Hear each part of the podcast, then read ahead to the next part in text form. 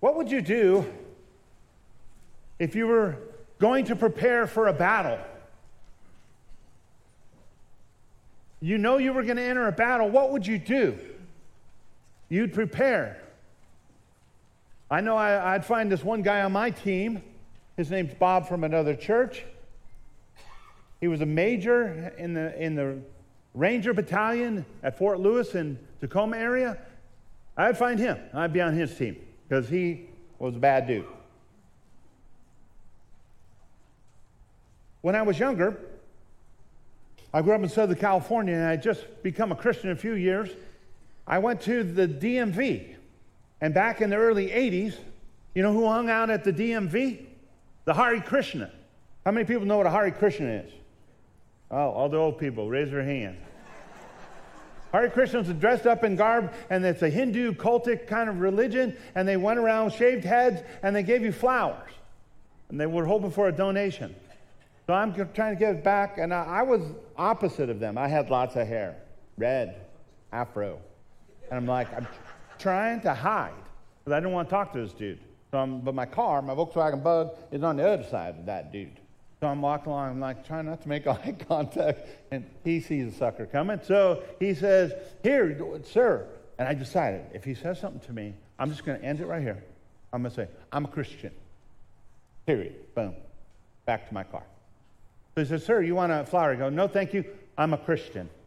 And he says, We are too. I looked at him.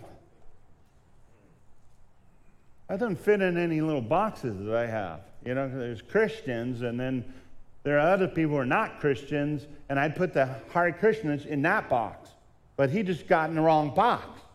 I'm all messed up. And seriously, it mangled me. I'm like, I don't remember saying anything. And if you know me, not saying anything is really hard to come by.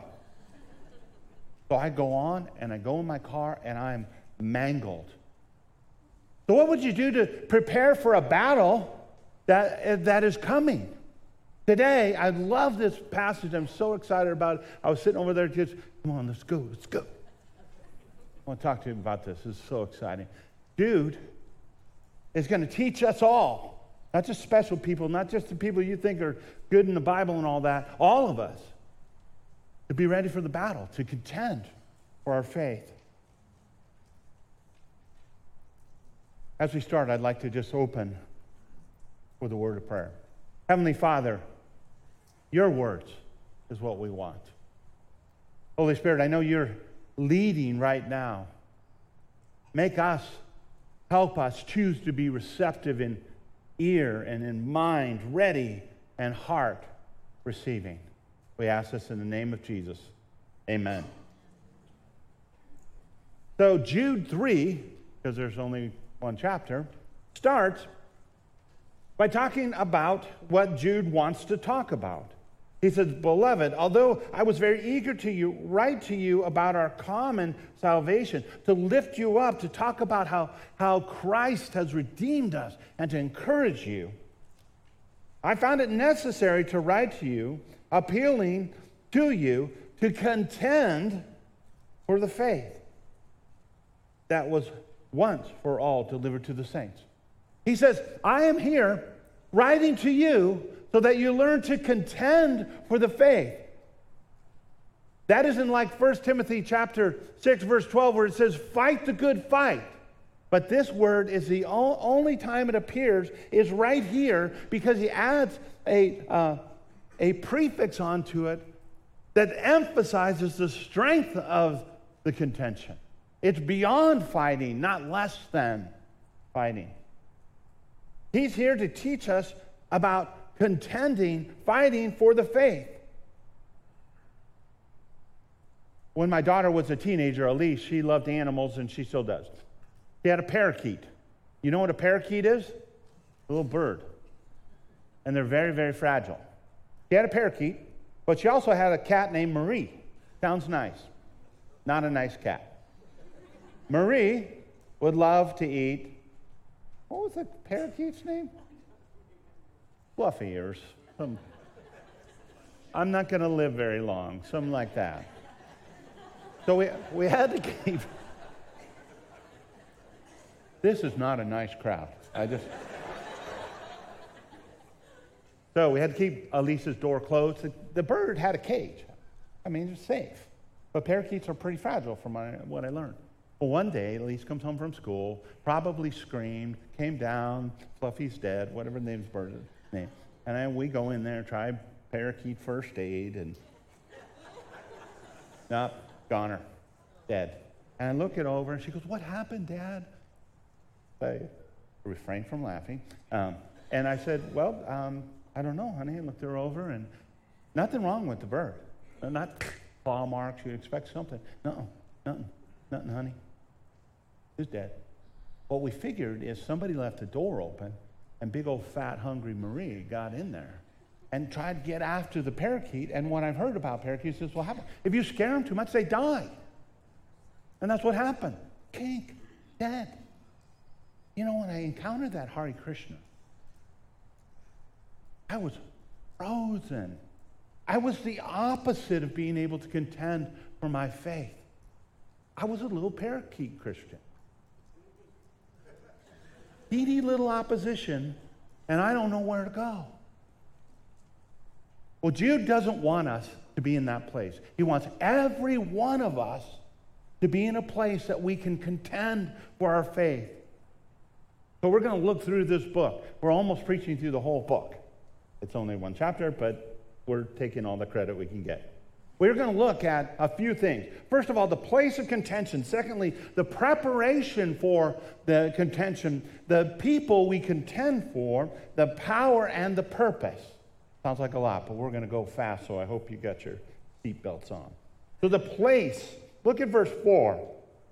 It says this For certain people have crept in unnoticed. First of all, let's talk about the creeping. That creeping is like they're sneaking in. And they've come in where? Into the church. The battleground for these heretics, these people that will, will learn about are disruptive to the church, uh, is in the church. They creep in and they sneak in to disrupt what's going on. Well, what are these people all about? What do they look like? Let's read on verse 4. It says, They crept in who long ago were destined for this condemnation. Unless they change their ways, they are destined to be judged. They're not believers. It says they're ungodly people who pervert the grace of our Lord Jesus, uh, Lord Christ, our God, into sensuality. They take grace like Paul talked about it in the Corinthians, uh, that we've just sinned all the more so that grace abounds? No, he says. He takes the opposite of what grace response should be. They were probably Gnostic type heretics, and the Gnostics deny the value of the flesh. They hated it, and they went one of two ways. They went towards asceticism, where they denied the body and they became like monks, or they went into licentiousness. I love saying that word. It's not a recommendation. But maybe you don't know what licentiousness is. They translate it as sensuality. But whatever you're thinking of that's a sin, it's probably what it is.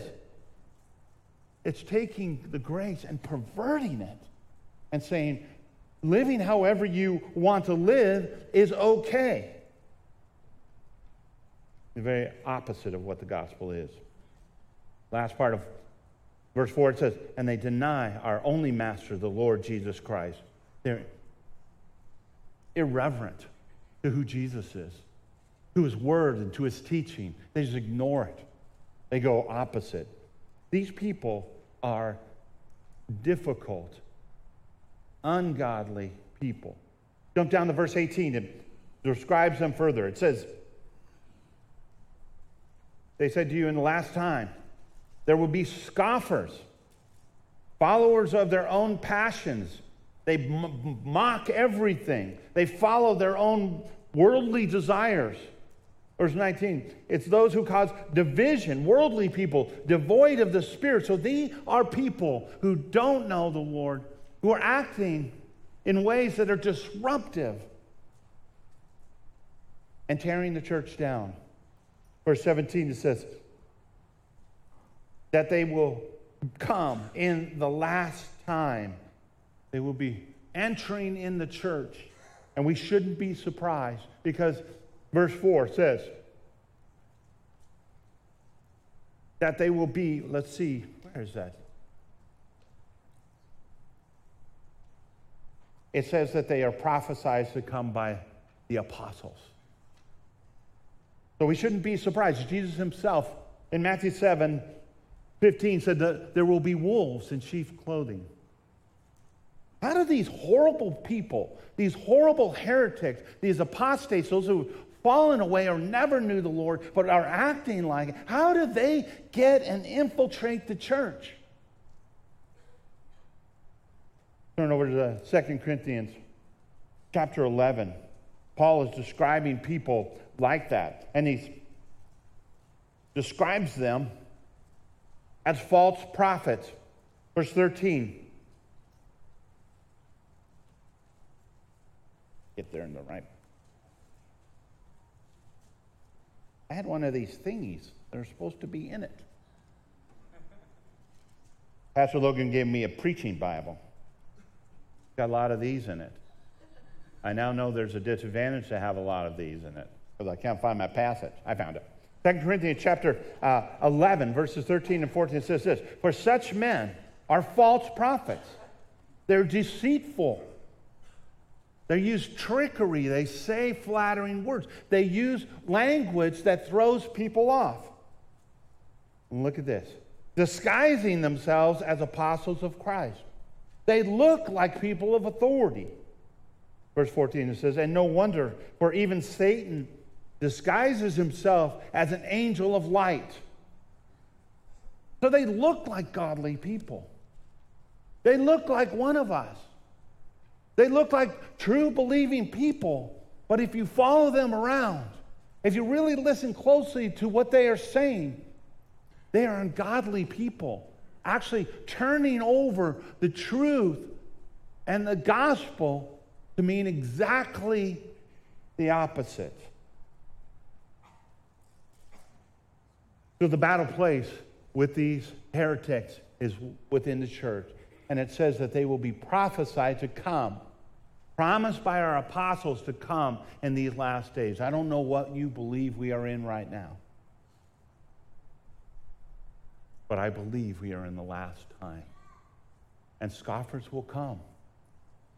And they will look like the best of Christians. But you know a tree by its fruit. So let's go on to the preparation. Jude helps us with this. And starting in verse 20, there are four things that we can do. And it's not meant for all the, the elites or people you think are the, the apologists among us. It's for all of us.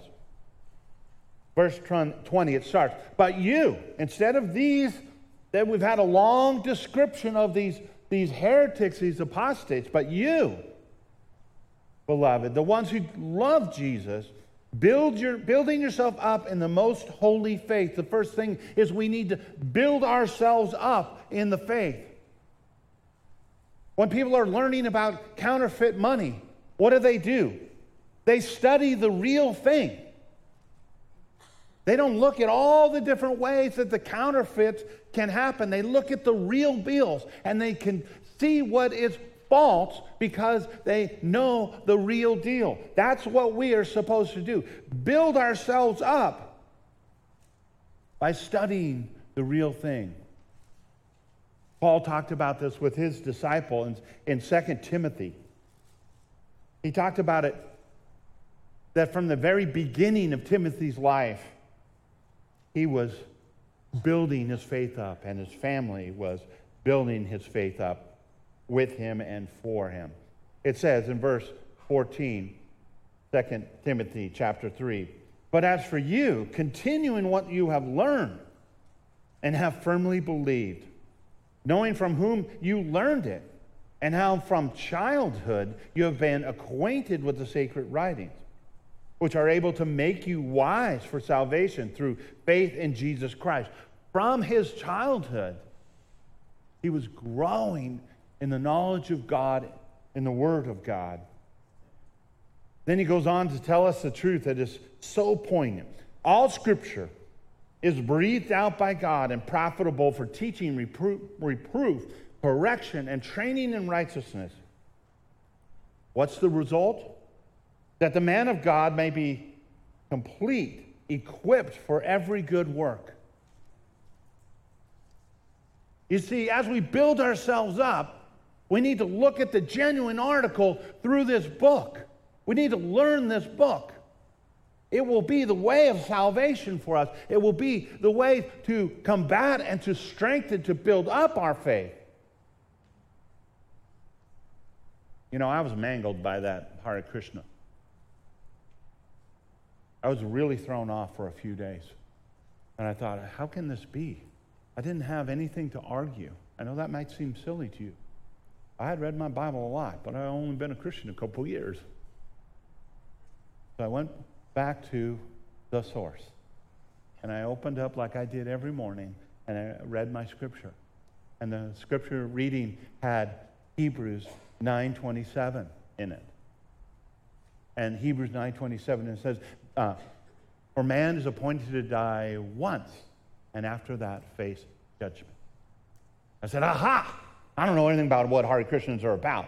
I know they're Hindu religion and they believe in reincarnation."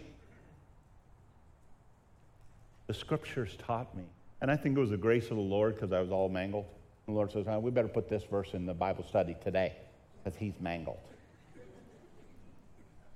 But the scriptures taught me the truth. This guy was no more a Christian because he believes in something that the scriptures don't. We do die and we face judgment. There is no return at the wheel. First way that we begin to prepare for contention is that we build ourselves up. The second Verse 20 goes on to say, and praying in the Holy Spirit. Now, a lot of people get kind of frustrated or mangled or confused by that. The simple truth is praying in the Holy Spirit is cooperating with the Spirit in prayer. It isn't a lot of spiritual stuff over there that some denominations talk about. It is simply cooperating with the Holy Spirit in prayer. The second way we prepare ourselves for contending is cooperating with the Holy Spirit. What does that look like? Most of us are tempted. I am too. When I go Lord, what do I do? I do the list, right? Oh, Lord, I'm concerned about my kid. I'm concerned about this business deal. Will you help bless my, my family? Whatever it might be. But that's kind of me asking what I want God to do. What if we started praying and spending a little time listening and say, Lord, instead of like, I want my kid to be like this, what do you want my kid to be like? How do I pray for the will of the Lord for my kid? I'm worried about this business situation. Lord, what's your will in this situation? Can you lead me? How do I trust you better? And it's cooperation. And I do believe that though praying all the time is a good idea, the more you pray, the more you practice praying in the Spirit. Do that. When you encounter a situation at work, when you're driving to work, when you're looking for a spot at Costco and you need a miracle. right. But also spend some time pausing. And maybe you get up five minutes early. You don't have to spend hours. But you just ask the Lord, can you lead me in this time? Maybe you wake up like I challenged my small group. You wake up and you just say, Lord, what would you like for me to do today? What would you like to say to me before I even get out of bed? And then when you have to get out of bed because the alarm goes off again and you fell asleep, you say, Sorry, Lord. Ask the Lord to lead you, and He will.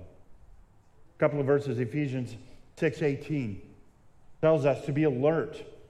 Romans 8:26 You can look these up later. It says the Holy Spirit helps us in prayer. In fact, intercedes and groans in ways that we can't. He's there to help you. Give him some space to do that. Verse 21 goes on to say the third thing we can build ourselves up doing keep yourself in the love of God. That keep is to guard it. One commentator said, Well, you got to guard it, you got to remember. You got to look in the mirror and say, I'm loved by God. Yes. The more you understand how phenomenally God loves you, the more you will be secure in that relationship with God.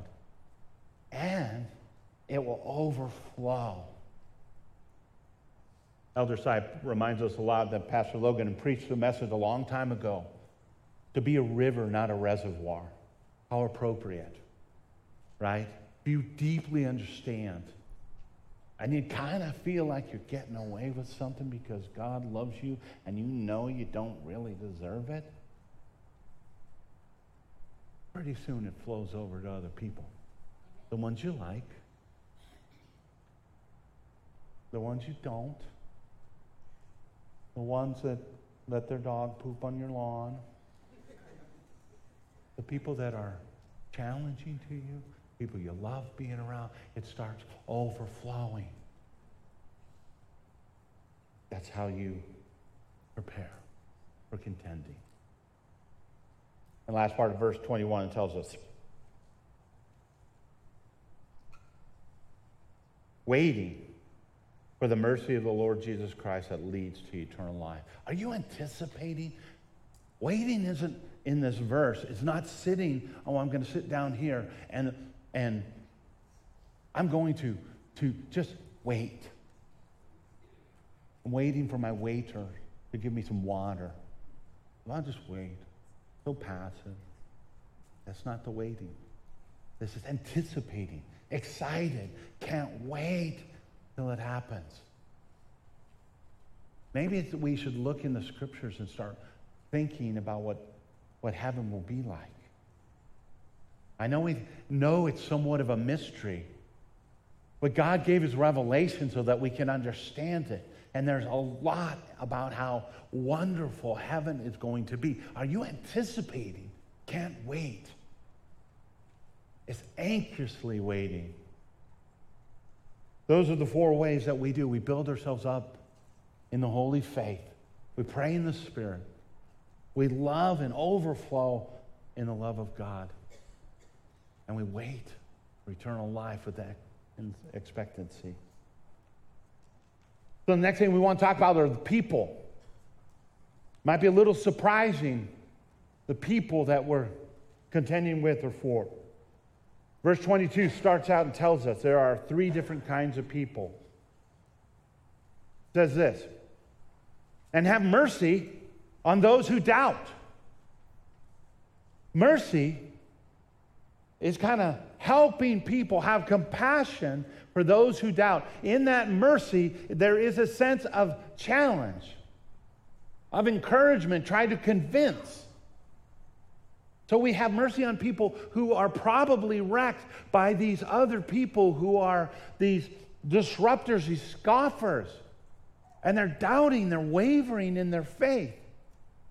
And it seems to me if you are living the way that God wants us to prepare for contending, building up our faith, praying in the Spirit, overflowing with the love of God, and waiting with anticipation eternal life, that God intends to use your life and my life as the example. Someone's discouraged. You may not know all about the Bible, but you know probably that God has helped you when you were discouraged. Somebody's doubting the Word of God, but you know that as you've read it and learned, it proves to be a reliable guide in this world and to the Lord encourage, lift up, give mercy to those who are doubting. It goes on. It says, verse 23 save others by snatching them out of the fire. That you grab them out of the fire like a brand. Those are people you share the gospel with who don't know Jesus. It might even be some of these apostate people who act like they do, but they are now ready to turn it over. And again, what do you know about what you did to become this great Christian? Zero. The gospel is that Jesus did. The gospel is that he died on a cross for you and for me. And that as faith in Jesus Christ, we appropriate, we put into our lives what he did. That's what the gospel is. Somebody who doesn't know Jesus needs to hear that. Not in a condemning kind of way, because they won't look like you think they should look or act. But they need that mercy the mercy of loving them to the kingdom. Going on, verse 23 talks about the third kind of person. It says, To others show mercy with fear, hating even the garment stained by flesh. That's a little harder to understand. But it's this mercy with a little bit of message to it. These are the people that are fallen into the lifestyle probably believers who have fallen into a lifestyle that's disrespectful to their Lord and Savior. You need to teach them a little bit about hating things in their lives that are stained by flesh. That garment is almost as if their body is stained by their lifestyle. They need to hate it. It would be like if there's poison on a garment or it's got some sickly disease that you can catch from. What would you do with that? You throw it in the fire, get rid of it. You got to hate it. So we have an ability to grant mercy and to help people get back on track. Tell you about a student I ministered to a long time ago. Call him Bob. Sorry, Bob. Bob always gets to be the standard name. Bob, sorry about that, Bob Green. Not you. Um, this kid graduated from high school. And I said to him, Hey, Bob, how are you going to stay strong in the Lord when you go down to UCSB? I've heard that's a party school. I don't know. I didn't go. But, and, it, and I was worried a little bit about this kid. And he goes, You know, Doug, you got a smile on his face. And he said, uh, You know, I just want to have some fun. Oh, like surfing? Well, no. Well, yes, but I just want to have some fun. Oh, okay, Bob, that sounds a lot like you're going to be partying and sleeping around. Well, I wouldn't put it that way. Well, Jesus might. And you know, he said, Doug, come on, man, lighten up. You know, I've been in church since I was a baby. I've known Jesus my whole life. Sunday school, went to VBS, went to, went to camps youth group. I know Jesus one. I say, oh, Bob, I, I would actually kind of wonder about whether you know Jesus or not. Because you know a tree by its fruit. And the fact is, is that a, a Christian may fall into sin, but brother, you're just planning on running full bore into it. That's not what a Christ follower would do. So we challenge people, not in judgment, but people that God has given us in relationship. I had known that kid the whole time I was there. And I, I asked him the, the question because I kind of knew where he was going.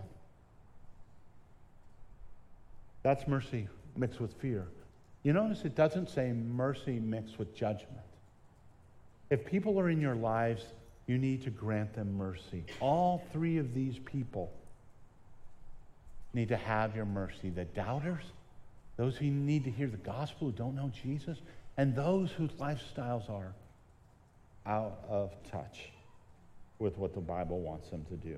The next thing we want to talk about, and Jude talks about, is power. Where do we get the power? Verse 24 says this Now to him, Jesus, now, to him who is able to keep you from stumbling and present you blameless before his presence of his glory with great joy. You know, these words, and I've been talking like this, to build yourself from the faith and to, to pray in the Holy Spirit and to keep yourself in the love of God and to anticipate the eternal life. Those are active words, and I've been teaching you that they are active words. We should be actively involved in that. When it says to share mercy with these people who are doubting, share the gospel with those who are lost, share uh, the, the challenge to those who are wayward, those are all active verbs. But don't get me wrong. Don't misunderstand that you are the one that does it, that you are the ones, or I am the one that has the power. It is to Him. In other words, praise to Him. Why? He's the one that will keep us from stumbling. We are not going to fall to these false teachers. We are going to persevere throughout our whole life by the power of God. And He is going to present us blameless. Any of you want to raise your hand and say, let's say who's blameless in the room? The only people that would raise their hands are liars and then not blameless. It's Him. You know, I uh, watched a video, actually, Lisa showed it to me. It was great. The Bible Project folks. Talking a little bit about Ephesians chapter 2. Thought it was appropriate for today. And he made an analogy and said, Power like this is a little bit like a flashlight. In Ephesians 2, it says that we are created as God's work, as His poema, His beautiful poem. But He's created us, He's done it. Ephesians talks about His redemptive work to renew us, to be new creations. But then He says that we have works to do. But it is like the flashlight. The flashlight cannot shine light by itself. It has no ability to do that. It needs a power source other than itself.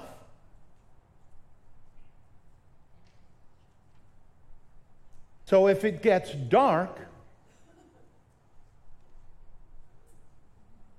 this flashlight does us no good unless you push, click the button. And we can shine the light of Jesus if we allow Him. I don't know why I have to turn to you, it's dark.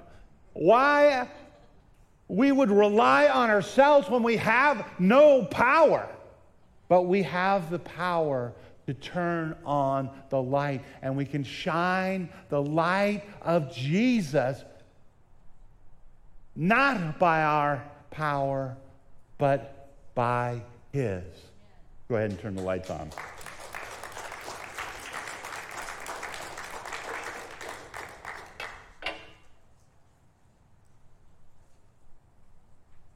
So that is the, the power.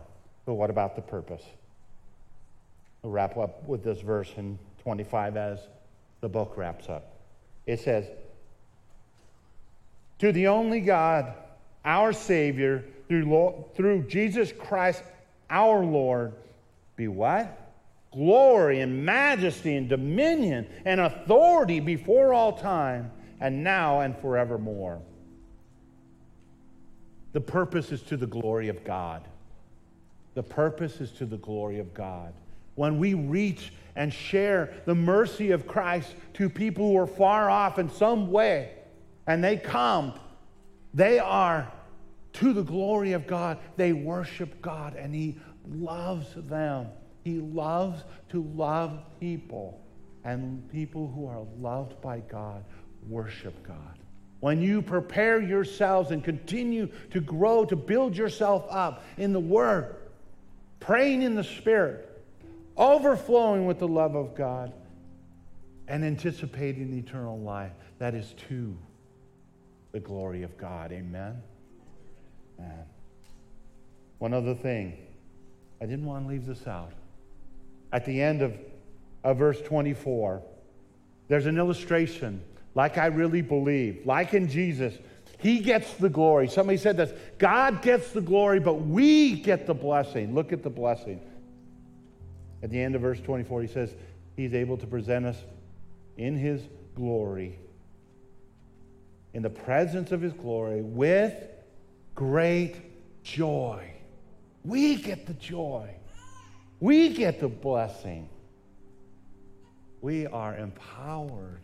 And when we grow in our Lord and are preparing and continually contending, not against these heretics, that's a waste of time. God has got them.